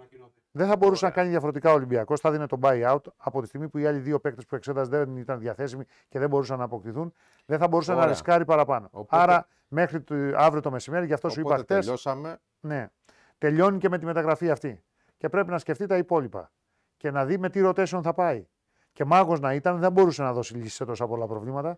Γιατί ο δεύτερος βασικός του, ε, αν έχεις δύο βασικούς άσους, ας πούμε, ο δεύτερος βασικός, αν είναι ο Γουόκα πρώτος, ο δεύτερος είναι ο Williams Γκο, σωστά, στον Ολυμπιακό. Ναι, εννοεί- Σωστά. Εννοείται. Αυτός τραυματίζεται κάθε δεύτερη εβδομάδα. Είναι θέμα. Είναι θέμα. Και καλά ε, έκανε και δεν τον έβαλε ο Ολυμπιακός σήμερα. Όπως καλά έκανε και ο Αταμάν και δεν ρίσκαρε με τον Αν, γιατί δεν ξέρει τι του ξημερώνει. Αλλά δεν μπορείς να βγάλεις μια τέτοια σεζόν ε, τόσο απαιτητική όταν έχεις τόσους πολλούς τραυματισμούς. Δεν γίνεται. Απλά δεν γίνεται. Άρα πρέπει Ναι, να προ- χαμηλώσουν και οι απαιτήσεις. Να χαμηλώσουν και οι προσδοκίες. Να μικρύνουν. Αυτή, πρόσεξε, αυτή είναι όμως τώρα επειδή έχουμε μεταγραφεί πια από τον Ολυμπιακό και τυπικά ο Ολυμπιακός έχει 10 ξένους παίχτε. Τι να κάνει, για την Ευρώπη με 10 θα παίξει. Είναι σαφές ότι. Όχι, είναι σαφές, είναι προφανές ότι αυτή η επιλογή γίνεται με βάση την Ευρωλίγκα και το 100%. πρόγραμμα που ακολουθεί. Ε, βέβαια. Μπορεί να μην τον δούμε ποτέ σε πρώτη φάση το right στο ελληνικό πρωτάθλημα Ειδικά αν και γυρίσει στο, και στο ο κύπελο Φαλ Ελλάδας, ειδικά αν γυρίσει ο Φαλ. μέχρι τις 10 το αργότερο Φεβρουαρίου, μπορεί και νωρίτερα. Οπότε, οπότε σε αυτή την περίπτωση, στο μετά, αφού, αφού γίνεται μια κίνηση με μόνο γνώμονα. θα δει την αν θα βγάλει Ευρωλίγκα, έξω τον, Μπραζ, τον Μπραζδέκης. πια Στην εξάδα των είναι ξένων πολύ του πιθανό να βγει Ολυμπιακός έξω ο Μπραζδέκης θα δει για τι θα την κάνει με Ελλάδα, τον Μπραζδέκης, ακριβώς. που μετά το Σίγμα είναι ο δεύτερος που δεν αποδίδει. Ο, ο, Σίγ- ο, Έχει, είναι παίκτης με προοπτική, αλλά τώρα δεν μπορεί να βοηθήσει το παιδί. Τι να κάνουμε ο τώρα; Σίγμα σίγουρα περισσεύει. Ο Σίγμα πάει για πέμπτος ψηλός. Όχι, συγγνώμη, πάει για έκτος ψηλός. Γιατί όταν γυρίσουν όλοι υγιείς, Χάσαμε το μέτρημα. ναι, υπάρχει ο Μιλουτίνοφ, υπάρχει ο Φολ, υπάρχει ο Πίτερς, Ναι. Υπάρχει ο, ο Πετρούσεφ και πια υπάρχει και ο Ράιτ. Μμμ. Πέντε.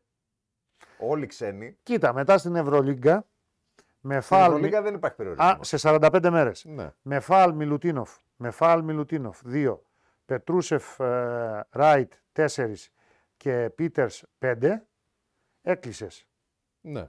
Έκλεισες. Κάποιος θα ανεβαίνει να βοηθάει. Απλά έτσι όπως είναι δομημένος ο Ολυμπιακός, Ως έκτος εννοώ. ναι, έτσι όπως είναι δομημένος ο Ολυμπιακός, δεν μπορώ να φανταστώ πώς το ελληνικό πρωτάθλημα μπορείς να αποκλείσει είτε τον Κάναν είτε τον ε, Γκος. Δεν υπάρχει περίπτωση. Για να βάλεις ποιον; Για να πεις ότι πάω με πέντε ψηλούς που είναι ξένοι. Δεν νομίζω. Δεν χρειάζονται πέντε ψηλοί, έχει φανεί. Ναι. Ο Παναθηναϊκός Εντάξει, παίζει μόνο ποια με το είναι η Λεσόρ. συζήτηση, ποια έχει Επί να της κάνει ουσίας με ο τον Παναθηναϊκός Παναθηναϊκό, παίζει οπότε- μόνο με το Λεσόρ. Οπότε εκεί το πράγμα ε, απλοποιείται κατά μία έννοια. Ναι, γι' αυτό σου Ναι. είπα ότι το πρόβλημα του Δεν Ολυμπιακού προέκυψε αναγκαστικά, Το, το ζητούμενο για- για, δεν για- θα κάνει το καλοκαίρι. Αλλά αυτή είναι άλλη προέκυψε συζήτηση. αναγκαστικά στο 5 λόγω των τραυματισμών. Το πρόβλημα του Ολυμπιακού είναι ότι δεν έχει σίγουρο σκορ.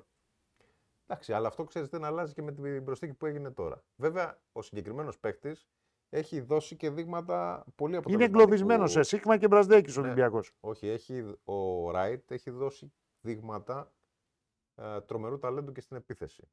Ναι. Βέβαια, στο επίπεδο της Μερκέζ Εφέντη. Μμμ. Δε- Αυτό δεν το λέω προφανώς το τουρκικό πρωτάθλημα είναι υψηλού επίπεδου. Αλλά όταν σε μια ομάδα είσαι η μοναδική επιλογή, έχεις έρθει για να αντικαταστήσεις έναν πολύ καλό παίκτη, τον α, Ντάνιελο Τούρου, που πήγε στην ΕΦΕΣ. Μέσα σε ένα μήνα ε, έχεις τρομακτικά στατιστικά. Και σαφές, σαφέστατα είσαι για παραπάνω επίπεδο από τη Μερκέζ Εφέντη.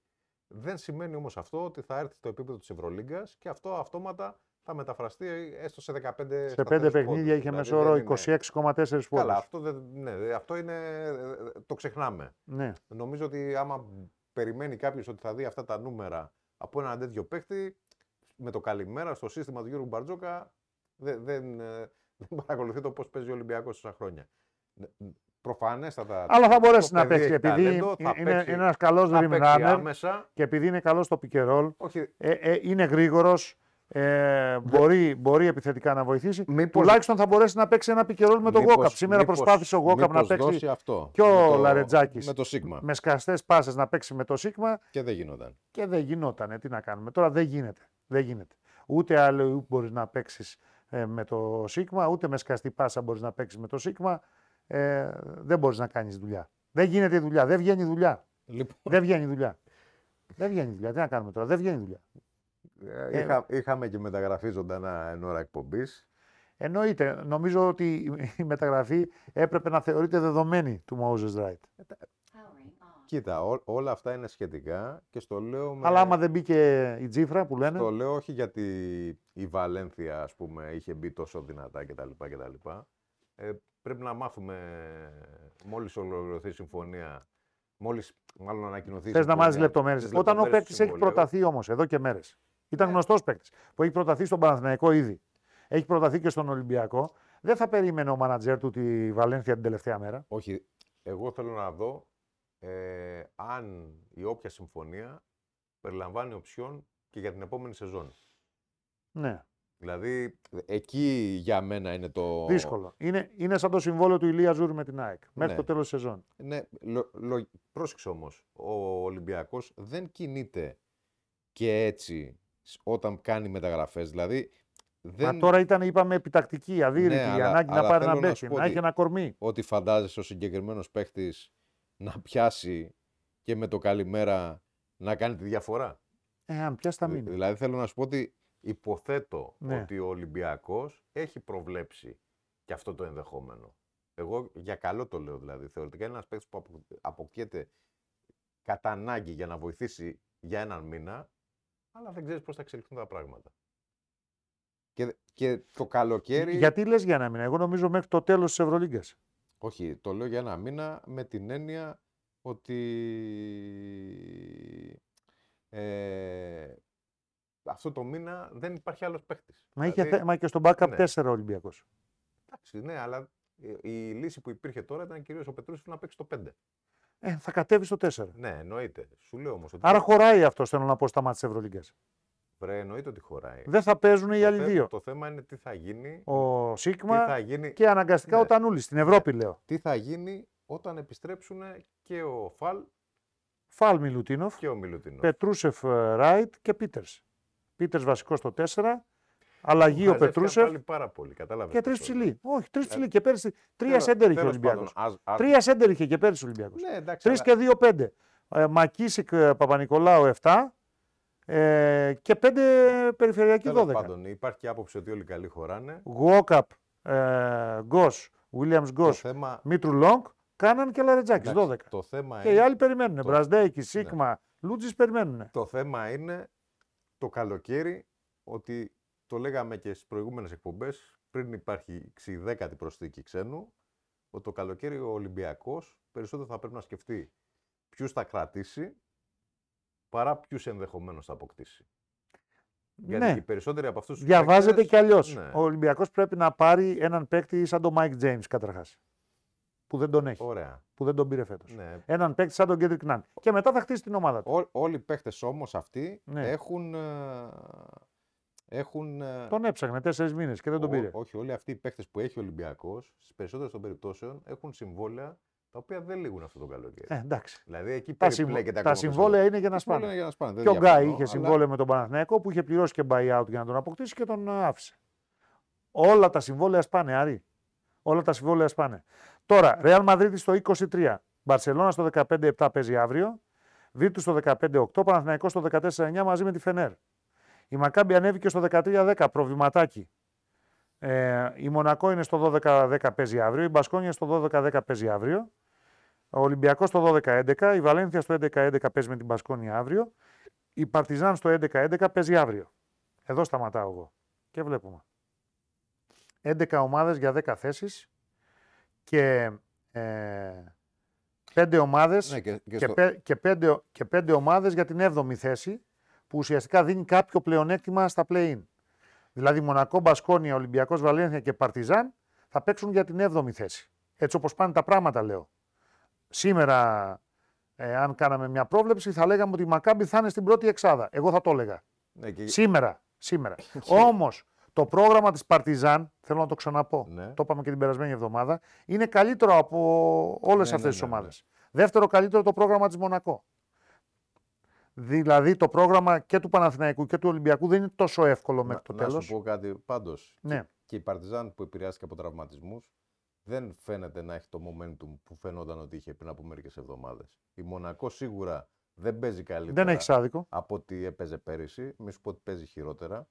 Και για να απαντήσω και σε ένα φίλο που προφανώς θεωρεί ότι ο τίτλος μας που λέει ότι οι απουσίες έκριναν το παιχνίδι με τον Παναθηναϊκό ενώ ο Ολυμπιακός έσωσε την αξιοπρέπεια του παρότι έφτασε στη μία κατοχή. Είναι ο, ο Ολυμπιακός έσωσε την αξιοπρέπειά του γιατί στο πρώτο ημίχρονο κινδύνευε με μια τρομερά βαριά ήττα. Ακριβώς. Βλέπαμε το φάντασμα του Ολυμπιακού.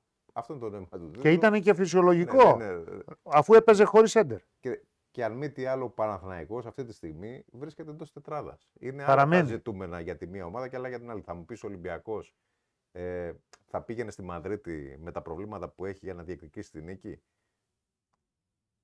Προφανώς όχι. Αλλά η εικόνα στο πρώτο ημίχρονο δεν ήταν σε καμία περίπτωση Ολυμπιακός και φρόντισε να το αποδείξει στο δεύτερο ημίχρονο. Ε, σε όλα αυτά υπάρχει, πρέπει να υπάρχει μια σχετική ισορροπία. Ε, νομίζω ότι,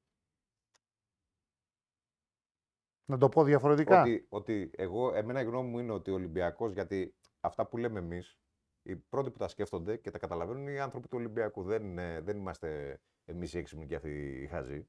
Δεν- ο- Είναι αυτονόητα πράγματα τις περισσότερες φορές. Εγώ θεωρώ ότι οι ισορροπίες στον σχεδιασμό του Ολυμπιακού παρά την απώλεια του Σλούκα, παρά την απώλεια του Βεζέγκοφ, παρά τις κινήσεις που γίνανε, εγώ θεωρώ ότι το πράγμα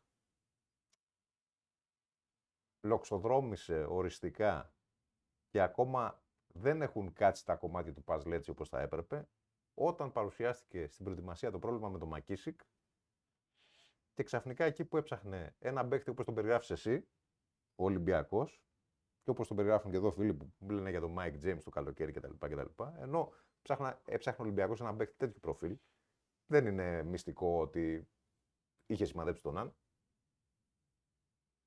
Πιστεύω ότι λόγω συνθήκων και λόγω τη- της, τη- της άγνωστης κατάστασης με τον uh, Σακίλ Μακίσικ στο ξεκίνημα, προτιμήθηκε ένας παίκτης σαν τον Μπρασντέκης που θεωρητικά θα μπορούσε να πατήσει και στο 3 και να καλύψει το κενό του Μακίσικ σε πολύ μεγάλο, για πολύ μεγάλο χρονικό διάστημα, γιατί η αλήθεια είναι ότι εκεί λίγο το πράγμα χάλασε σε σχέση με το τι είχε σχεδιάσει ο Ολυμπιακός ακόμα και λίγο πριν την έναρξη του μουντομπάσκετ. Γιατί φοβήθηκε ξαφνικά ο Ολυμπιακός ότι στη θέση 3 θα έχει επί της ουσίας τον Παπα-Νικολάου μόνο του. Εκεί ξεκίνησε λοιπόν το πράγμα να αλλάζει σε σχέση με αυτά που είχαν ε, οι άνθρωποι του Ολυμπιακού στο μυαλό τους. Στην πορεία προέκυψε και το γεγονός ότι ο Σίγμα δεν έχει μπορέσει να ανταποκριθεί στο επίπεδο του Ολυμπιακού, σε αυτά που του ζητάει ο Και Ολυμπιακός. εγκλωβίστηκε τόσο απλά. Και μοιραία. Άρα πρέπει έπρεπε- να έχουμε στο μυαλό μας πάντα έπρεπε να ότι καλύψει αυτές τις μερικές, δύο αδυναμίες. μερικές χρονιές δεν πηγαίνουν και τόσο καλά τα πράγματα. Δεν πειράζει, δεν είναι κακό. Αθλητισμός είναι. Έτσι. Ναι, Κάποιες χρονιές και- θα είναι καλές. και- Κάποιες χρονιές δεν θα είναι καλές. Ναι, Κάποιες επιλογές βγαίνουν. Κάποιες δεν βγαίνουν. Μέσα στο πρόγραμμα είναι και αυτά. Μέσα Όχι, στη και, ζωή. Και είναι. νομίζω ότι κάποια πράγματα που ας πούμε λέει ο άλλος ε, γιατί έκανε αυτό ο Ολυμπιακός, γιατί έκανε το άλλο, γιατί μα δεν το βλέπε. Ε, υπάρχει εξήγηση για, για όλα. Το να υπάρχουν και στο κάτω-κάτω το να υπάρχουν και μερικές μετα, μεταγραφικές αστοχίες είναι λαμενόμενο. Αλλά ε, εγώ επιμένω ούτε ο Σίγμα ούτε ο Μπρασδέκης είναι κακοί παίχτες. Ε, το, το γεγονός ότι Ο- Ειδικά ο διαμορφώθηκε- Μπραζδέης έχει και μια ακριβώς. προοπτική. το, το Ο γεγο- Σίγμα όχι το βέβαια. γεγονός ότι διαμορφώθηκε μια κατάσταση στον Ολυμπιακό, μια συνθήκη που δεν μπορεί να τους βοηθήσει, είναι άλλη συζήτηση. Και ότι ο Ολυμπιακός μοιραία έχει και άλλες προτεραιότητες. Και στο κάτω-κάτω, αυτό το είδαμε και από πλευράς Παναθηναϊκού που ξεκίνησε στην ουσία από το 0.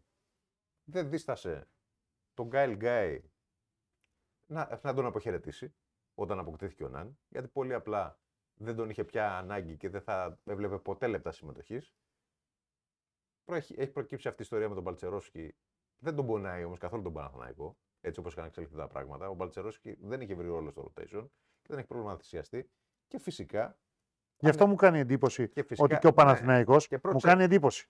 Όπως μου κάνει εντύπωση το γεγονός ότι ο Ολυμπιακό. Σου κάνει εντύπωση ότι δεν κινήθηκε για παίχτη ακόμα, για ψηλό. Ναι, ότι δεν άλλαξε τον Παλτσερόφσκι ακόμα. Ναι. Και ότι δεν θα τον αλλάξει μέχρι τις 7 Εντάξει, Φεβρουαρίου. Κάτσε να το δούμε μέχρι τις Μου κάνει τεράστια εντύπωση. 7 Φεβρουαρίου θα το δούμε. Ναι. Είχε λογική η απόκτηση του Παλτσερόσκι. Για μένα όχι, αλλά τέλος πάντων. Είχε λογική. Ναι. Ήταν ο καλύτερος Εντάξει. νέο παίκτης του Eurocup. Είχε δείξει πολλά Μάλιστα. δείγματα. Είχε δείξει μια προοπτική και ένας ψηλός στα χαρτιά σύγχρονος που μπορεί να απειλήσει με το 3. Για την οικονομία της συζήτησης, Ε, να ε, πάω μαζί σου. Όταν αποδείχθηκε ότι δεν μπορεί να σταθεί, ε, γιατί ο Παναθηναϊκός δεν κάνει την αλλαγή; Ε, γιατί δεν γίνεται να βρεις μετά και τον παίκτη που θέλεις. Εγώ είχα γράψει το καλοκαίρι ότι ο Παναθηναϊκός σκέφτεται να πάρει τον Ντονάτα Μοτεγιούνας, το βασικό δηλαδή σέντερ της Μονακό, Μμμ. και είχαν πέσει να με φάνε όλοι οι Παναθηναϊκοί ότι είμαι Ολυμπιακός και κάνω πόλεμο στον Παναθηναϊκό. Και γιατί τώρα είναι μιλάμε για τον γιατί είναι Πεχταρά. καλός τώρα. παίκτης. Και τώρα μιλάμε για παιχταρά Θέλω, μπροστά σε θέλω να αυτούς. πω ότι κάποιες επιλογές. Στο τέλος- Άσε, κύριε Σταύρο, τα έχουμε πει εδώ. Όπως ο Ηλίας Ναι, Ζούρος και υπέγραψε τώρα- στην ΑΕΚ μέχρι ναι. το τέλος της σεζόν, ήταν η ατάκα νωρίτερα, δεν μας ακούτε. Και τώρα, ναι, Το το συμβόλαιο επιβεβαιώνει του και ο- Moses Έχ- Wright έχουμε και τώρα, είναι έχουμε μέχρι και το τώρα τέλος την της πληροφορία. σεζόν. Ναι, δεν είναι μηνιαίο συμβόλαιο. Ήταν πολύ και είναι μέχρι το βλέπουμε, τέλος της σεζόν και βλέπουμε για την επόμενη χρονιά. Και Είπαμε. βλέπουμε. Οπότε- Α, Κατά τη στοιχεία. Τα είπαμε κύριε Μπάρκα νωρίτερα αυτά. Ναι. Μέχρι το τέλος τη σεζόν. Ναι. Ε, βέβαια. Ένας τέτοιος παίκτης δεν θα ερχόταν με μηνιαίο συμβόλαιο. Αυτό δεν το θα- πρόβλημα και Ε, αυτό ναι. δεν είχε συμφωνήσει. Ναι. Ωραία. Λοιπόν, οπ- οπ- Του Ο- Ζούρου το είχαμε αποκλειστικό. ναι. Έτσι. Μέχρι το τέλος της σεζόν τα Και είπαμε ήταν αυτά. το 0 στα 4. Έχ- έχουμε κάτι άλλο. Όχι, τι, τι άλλο να έχουμε. Νομίζω, νομίζω ότι ε, αλλιώς την ξεκινήσαμε την εκπομπή με άλλη προοπτική. Κανονικά τώρα πρέπει να κάνουμε ανάλυση για το τι γίνεται με το τι σημαίνει Moses Wright για τον Ολυμπιακό. Μάλιστα. Ε, Να πούμε δύο πράγματα. Όχι, να σου πω κάτι. Εγώ θα είμαι απολύτως ειλικρινής. Μ, δεν τον έχεις δει το Δεν παιδί. έχω εικόνα για το Τον έχω παίκτη. δει εγώ. Τον έχω δει εγώ. Και φαντάζομαι ότι μετά δεν δοκιμάσει στην Τουρκία. Δεν μου έχει τύχει. Δεν σου έχει τύχει να τον δει. δεις. Αυτό το μήνα. Ναι, Ε, είναι κινητικός. ναι. Δεν είναι ακριβώς, ας πούμε, ο Τζόι Ντόρσι. ναι. Δεν είναι ο Κεμ Μπίρτ στα καλά του. Μμ, Ε, ναι. Δεν είναι ε, ο Χασάν Μάρτιν. Ναι, Δηλαδή το στυλ εννοώ.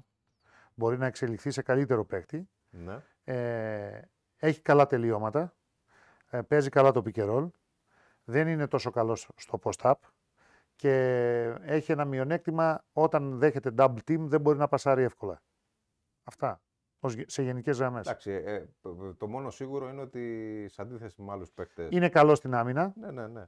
Είναι Όχι, καλό στην άμυνα. Άλλο, άλλο ήθελα να πω, το είπαμε και πριν, αλλά. Ε, Αλλά θα παίξει καλύτερα pick and roll με οποιονδήποτε περιφερειακό από ό,τι από παίζει ο αυτό το Σίγμα.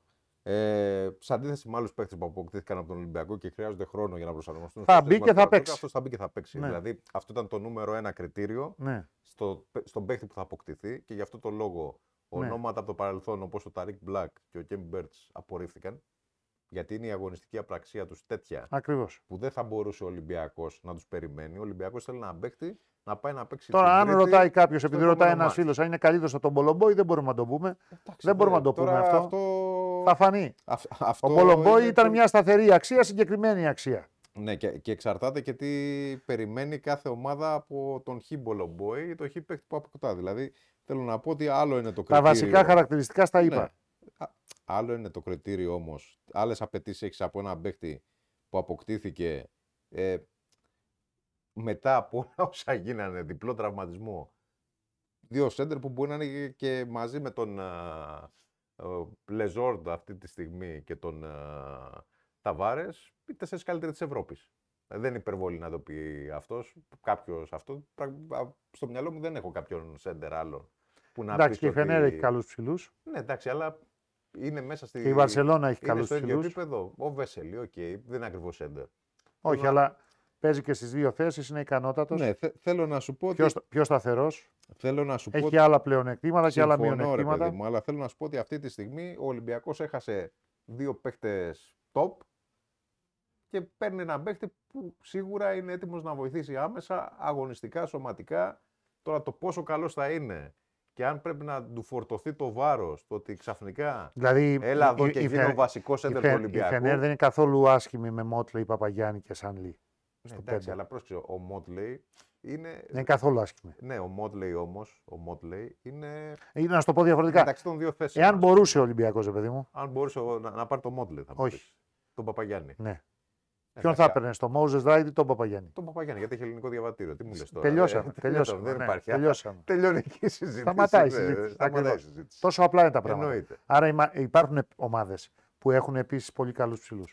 Εντάξει, απλά... Και γι' αυτό και η Φενέρ είναι ψηλά φέτος παρά τα προβλήματά της. Εννοείται, αλλά θέλω είναι, να σου είναι πω. Ότι... Η Φενέρ απόψε έπιασε τον Παναθηναϊκό στην τέταρτη θέση. Θε, θέλω να σου πω και το εξής: Ότι έχεις δει και εκεί είναι η μεγάλη ατυχία του Ολυμπιακού και του Μιλουτίνοφ. Ότι όταν βρέθηκε χώρος για τον Μιλουτίνοφ, γιατί όλοι λέγανε δεν είναι σε καλή κατάσταση κτλ. κτλ. Όταν βρέθηκε χώρος κατά σύμπτωση από τον τραυματισμό του Φολ, η- το πρώτο του μάτς ήταν 20 πόντι 20 rebound. Μμμ. Και φαινόταν να βρίσκεται σε ανωδική πορεία. Ι- Ιδανικά δηλαδή, το σχέδιο που υπήρχε ότι θα έχουμε δύο σέντερ εισάξιους που θα είναι φόβητρα, φαινόταν έτοιμο να λειτουργήσει. Σωστά. Και πάνω εκεί τραυματίστηκε ο Μιλουτίνοφ. Υπάρχει και το τυχείο της ιστορίας. Είναι βαρύ κορμί, θα χρειαστεί δύο μήνες να δούμε πότε μετά τους δύο μήνες θα επιστρέψεις και στην πραγματική Για αγωνιστική μένα, του κατάσταση. για μένα το πρόβλημα δεν είναι ο τραυματισμός του Μιλουτίνοφ. Να σου το πω διαφορετικά, Ναι. επειδή το θέτεις. Για μένα το πρόβλημα είναι το on-off του Williams Goss. Ναι, κοίτα, να σου πω Διότι, κάτι. διότι ήταν ο κορυφαίος του Ολυμπιακού στο ντέρμπι με τον Παναθηναϊκό. Έγινε μοιραίος επειδή έχασε τον goal foul. Δεν έχει καμία σημασία. Δεν το λέω γι' αυτό. Αλλά είναι καταλητικός παίκτης. Όχι, ξέρεις Είναι τι, κομβικός παίκτης δίπλα στον Walkup. ξέρεις τι γίνεται. αυτή- Εκεί είναι το ζήτημα του Ολυμπιακού και δεν είναι επειδή ε, κατά τύχη τραυματίστηκε Όχι, για- πατώντας σε πόδι συμπέκτη για να- του για ο να- Μιλουτίνοφ και θα μείνει 45 για να, μέρες για έξω. να κλείσουμε, για να κλείσουμε. Νιώθω ότι αυτό το θέμα με τις μεταγραφές του Ολυμπιακού ζούμε τη μέρα της μαρμότας. Έτσι. Συζητάμε πάλι αυτό που συζητούσαμε πριν από δύο μήνες. Ξέρεις Αν γιατί- θέλει ψηλό ή κοντό. Ξέρεις γιατί; Γιατί, για να το κλείσουμε, Ναι. οριστικά και αμετάκλητα, αφού αποδεχτούμε και φαντάζομαι θα το, το αποδεχτούν και όλοι ότι υπάρχουν και χρονιές που δεν πάνε καλά τα πράγματα, που δεν βγαίνουν οι επιλογές. Το ξανά είπα και νωρίτερα. Είναι μέσα στη ζωή όλα αυτά. Είναι μέσα στον αθλητισμό. Το μπάσκετ ε, έτσι είναι. Έτσι είναι το μπάσκετ. Άλλοτε θα σου βγαίνουν όλα, άλλοτε θα έχεις και ρέντα, ε, άλλοτε θα γεννάνε και τα κοκόρια σου, άλλοτε δεν θα πηγαίνουν καλά τα πράγματα. Λοιπόν, επειδή ο Ολυμπιακός δεν έχει αυτή τη στιγμή έναν παίκτη σημείο αναφοράς. Δεν έχει το Βεζέγκο φέτος. Να βάζει 20 σταθερά. Δεν έχει τον παίκτη. Θες να τον ονομάσεις ηγέτη, πες τον ηγέτη εσύ.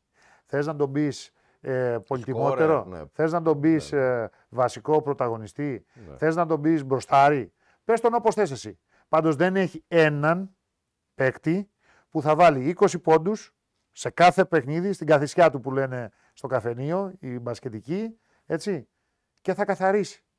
Δεν έχει. Δεν έχει έναν παίκτη που θα παίζει σταθερά στο 9. δεν Η- σου λέω στο η 10. γνώμη μου- Αν το άριστα είναι το 10, Ναι, εντάξει, καταλαβαίνω δεν τι λες έχει παίκτη. Και συμφωνώ. Η Αυτό γνώμη, είναι η το γνώμη ζήτημα. μου όμως ξέρεις ποια είναι. Ναι, Γιατί, ένα να μου πεις σε μια θέση. γιατί, στη, γιατί το κοντινότερο πράγμα σε αυτό το παίχτη δεν ήταν ο Βεζέγκοφ.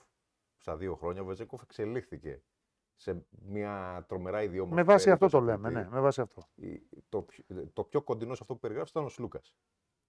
Η, η γνώμη μου είναι ότι ο απολύτως υγιής Ολυμπιακό. Είχε άλλο ρόλο ο Σλούκας. Ναι, ναι. Ο Σλούκας έπαιζε ερχόμενος Ε, από έπαιρνε, τον πρόσεξε πάγκο. όμως, στο φινάλε ήταν ο παίκτης που συνήθως έπαιρνε τις αποφάσεις. Ναι, Με αυτή την έννοια το λέω. θα συμφωνήσουμε. Ε, και ο- γι' αυτό έλειψε και απόψε στον Παναθηναϊκό.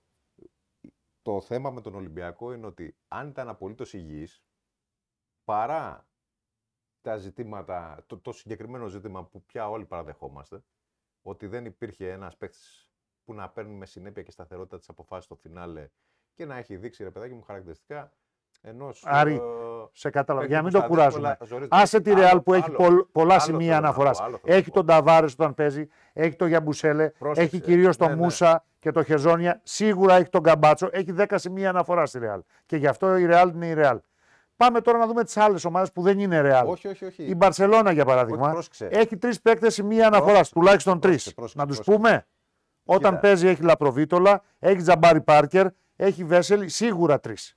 Πρόσεξε. Και θα δούμε τους άλλους. Εμένα- Η εμένα Βίρτου η άποψη- έχει Σενκέλια σημείο αναφορά. Ναι, ναι, ναι, ναι. Μάλιστα. Ο Παναθηναϊκός έχει Ναν σημείο αναφοράς. Αλλού θέλω να καταλήξω με τον Ολυμπιακό. ότι- Η Φενέρ ότι έχει, πρόσεξε, η Παρτιζάν έχει Όχι, τον Μπάντερ συμ- όταν παίζει. Συμφωνούμε, συμφωνούμε απολύτως. Αλλού θέλω να καταλήξω. Εδώ είναι το ζήτημα. Ότι επειδή ο Ολυμπιακός υγιής φέτος έχει ένα αμυντικό ταβάνι πολύ μεγαλύτερο από αυτό που είχε πέρυσι και ενδεχομένως πολύ μεγαλύτερο από οποιαδήποτε ομάδα της Ευρωλίγκας, αν λειτουργούσε η άμυνα όπως έπρεπε να λειτουργήσει και συ- α- μέσα από την άμυνα έπαιρνε λύσεις ο Ολυμπιακός, μπορεί παίχτες που βρίσκονται στο μετέχμιο για να παίξουν αυτό το ρόλο, όπως ο Γόκαπ, Εντάξει, όπως ο Πίτερς, όπως ακόμα και ο Γκος. ο, Γκο- ο Γκόκαπ είναι μια χαρά. Ναι, Ο Παπα-Νικολάου είναι μια χαρά. ναι, όχι, εγώ σου, εγώ σου Ο λέω Πίτερς στην συγκεκριμένα επίθεση, να στην πάρουν- επίθεση είναι μια χαρά. να πάρουν την ευθύνη και τις αποφάσεις στο φινάλε. Δηλαδή, Αλλά αυτό- δεν μπορείς να βασιστείς σε κανέναν από αυτούς που αναφέραμε για να καθαρίσει την πουγάδα. Όχι, Αυτό αλλά είναι. μέσα στη σεζόν μπορεί αυτό να συνέβαινε. Το πρόβλημα είναι ότι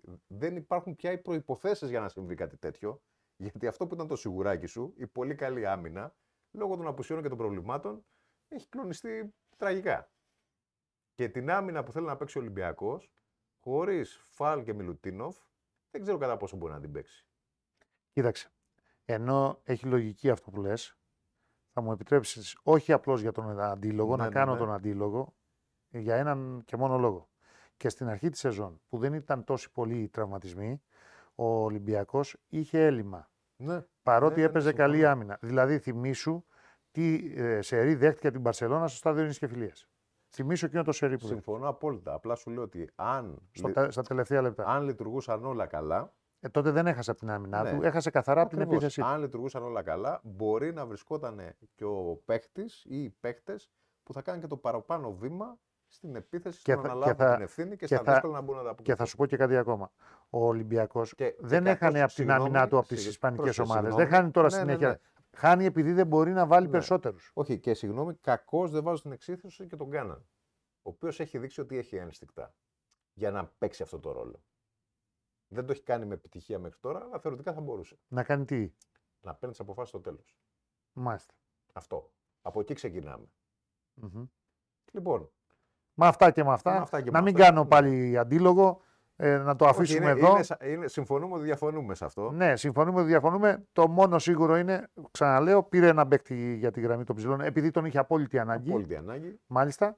Ε, Εντάξει, δεν θα χωράνε όλοι από εδώ και πέρα. Δεν α- θα χωράνε α- όλοι. αυ- αύριο ο Ράιτ θα είναι στην Αθήνα. Ναι. Μπορεί να έρθει και πριν τον Ολυμπιακό από την επιστροφή τη Μαδρίτη. Είναι Σίγουρα. δεδομένο. Είναι Όχι, μικρότερη συγγνώμη, πτήση. ο- Ο όχι, Ολυμπιακό όχι. γυρνάει με Ο τσάρτερ, θα είναι Ολυμπιακός πιο γυρνάει νωρίς. με Τσάρτερ, υπερβολή δικιά μου, θα έχει γυρίσει ο Ολυμπιακός.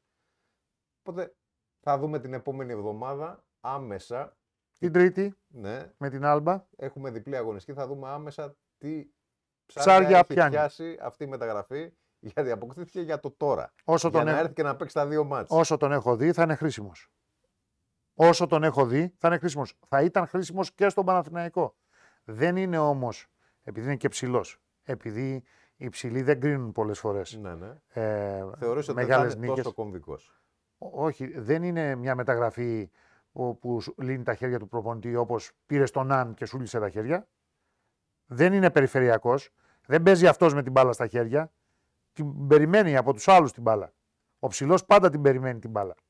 Για να δούμε. Γι' αυτό το λέω. Δηλαδή δεν περιμένεις θαύματα. Ακριβώς. Από, θα είναι όμως πάρα πολύ χρήσιμος έτσι κι αλλιώς. Άλλωστε δεν έχει παίχτη ο Ολυμπιακός. Αυτή τη στιγμή ποιον Έχει. αντικαθιστά τον κανένα. Ναι, ουσιαστικά ο- τον Πετρούσεφ κατά συνθήκη. ναι, ναι. Γιατί χρειάζεται δουλίτσα ο Πετρούσεφ για να παίξει το 5, ειδικά στην άμυνα.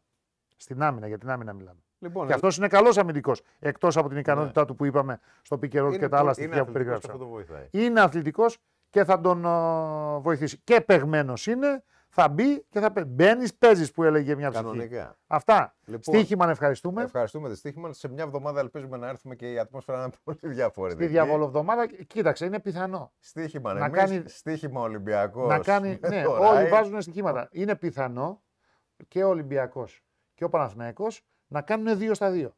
Ο Παναθηναϊκός περιμένει την Ολύμπια Μιλάνο, δεν είναι τίποτα σπουδαίο. Ε, είτε παίξει είτε δεν παίξει ο Μύρωτιτς. Καλύτερα για μένα να παίξει, θα τους μπερδέψει. Ένα. Και μετά πάει στο Κάουνα. Πρέπει να το πάρει το μάτι. Παρότι είναι καυτή έδρα και είναι δύσκολη έδρα και είναι επικίνδυνη η ομάδα η Ζαλγκύρη. Ε, και νο- νομίζω Μπορεί ότι δύο στα έχει δύο. την ποιότητα ο Παναθηναϊκός άμα παίζει ο Σλούκας να το πάρει το μάτι. Μπορεί δύο στα δύο. Και ο Ολυμπιακός παίζει με τις δύο γερμανικές. Εκτός Ναι, αν σόκαρε τόσο πολύ η απόψινή ήττα ε, την Bayern και ο Λάσο του στρίξει στα δόντια και μπουν πεινασμένα σκυλιά την άλλη εβδομάδα στο Μόναχο. Θα Πρώτα δούμε, όμως θα παίζει με δούμε, την Άλμπα. θα Με δούμε. την Άλμπα το θεωρώ σιγουράκι. Για Με τον την Ολυμπιακό. Άλμπα δεν. Ναι. ο Αν Ολυμ- κάνει και ο Ολυμπιακός το ο 2 στα 2 Ολυμπιακός που πρέπει να κάνει μπορεί το 2 στα 2. Δεν το συζητάμε. θα αυτή την διορθώσει εβδομάδα. την Για να βαθμολογική του διορθώσει την θέση. κατάσταση. να μείνει μέσα σε τροχιά Να αποφύγει τα play. πρόκρισης. Ναι. Πρόκρισης, Αποφεύγοντας τα καταρχά, καταρχάς πρόκρισης και θα δούμε τώρα αν θα είναι εξάδα ή αν θα είναι δεκάδα. Όπου και να είναι καλά θα είναι. Για Έτσι μένα. όπως είναι τα πράγματα, ναι. Ναι, δεν το να συζητάμε. χαμηλώσουν λίγο οι προσδοκίες. Και να δούμε να βγει η χρονιά με άνεση. Να βγει η χρονιά. Δεν είναι όλες οι χρονιές ίδιες. Τι να κάνουμε τώρα; Θα δούμε, κάτσε. Άλλωστε, είπαμε τα σπουδαία γίνονται πάντα την άνοιξη. Και επειδή το έπαιζε για την Παρτιζάν, ο Ζώτς συνήθως φορμάρει τις ομάδες τους από τις ομάδες του Φεβρουάριο, Μάρτιο και μετά. Δεν διαφωνούμε, κάτσε να δούμε. Λοιπόν, Αυτά. ραντεβού την επόμενη εβδομάδα. Σας ευχαριστούμε πολύ για την παρέα. Γεια σας. Από τον Άρη Μπάρκα, τον Βαγγέλη Ιωάννου Και φυσικά τον Μιχάλη τον Στεφάνου. Στεφάνου που πήγε στη Μαδρίτη και παρά λίγο να ζήσει μια εντυπωσιακή ανατροπή, αλλά τελικά αυτό δεν συνέβη. Καλό σας βράδυ.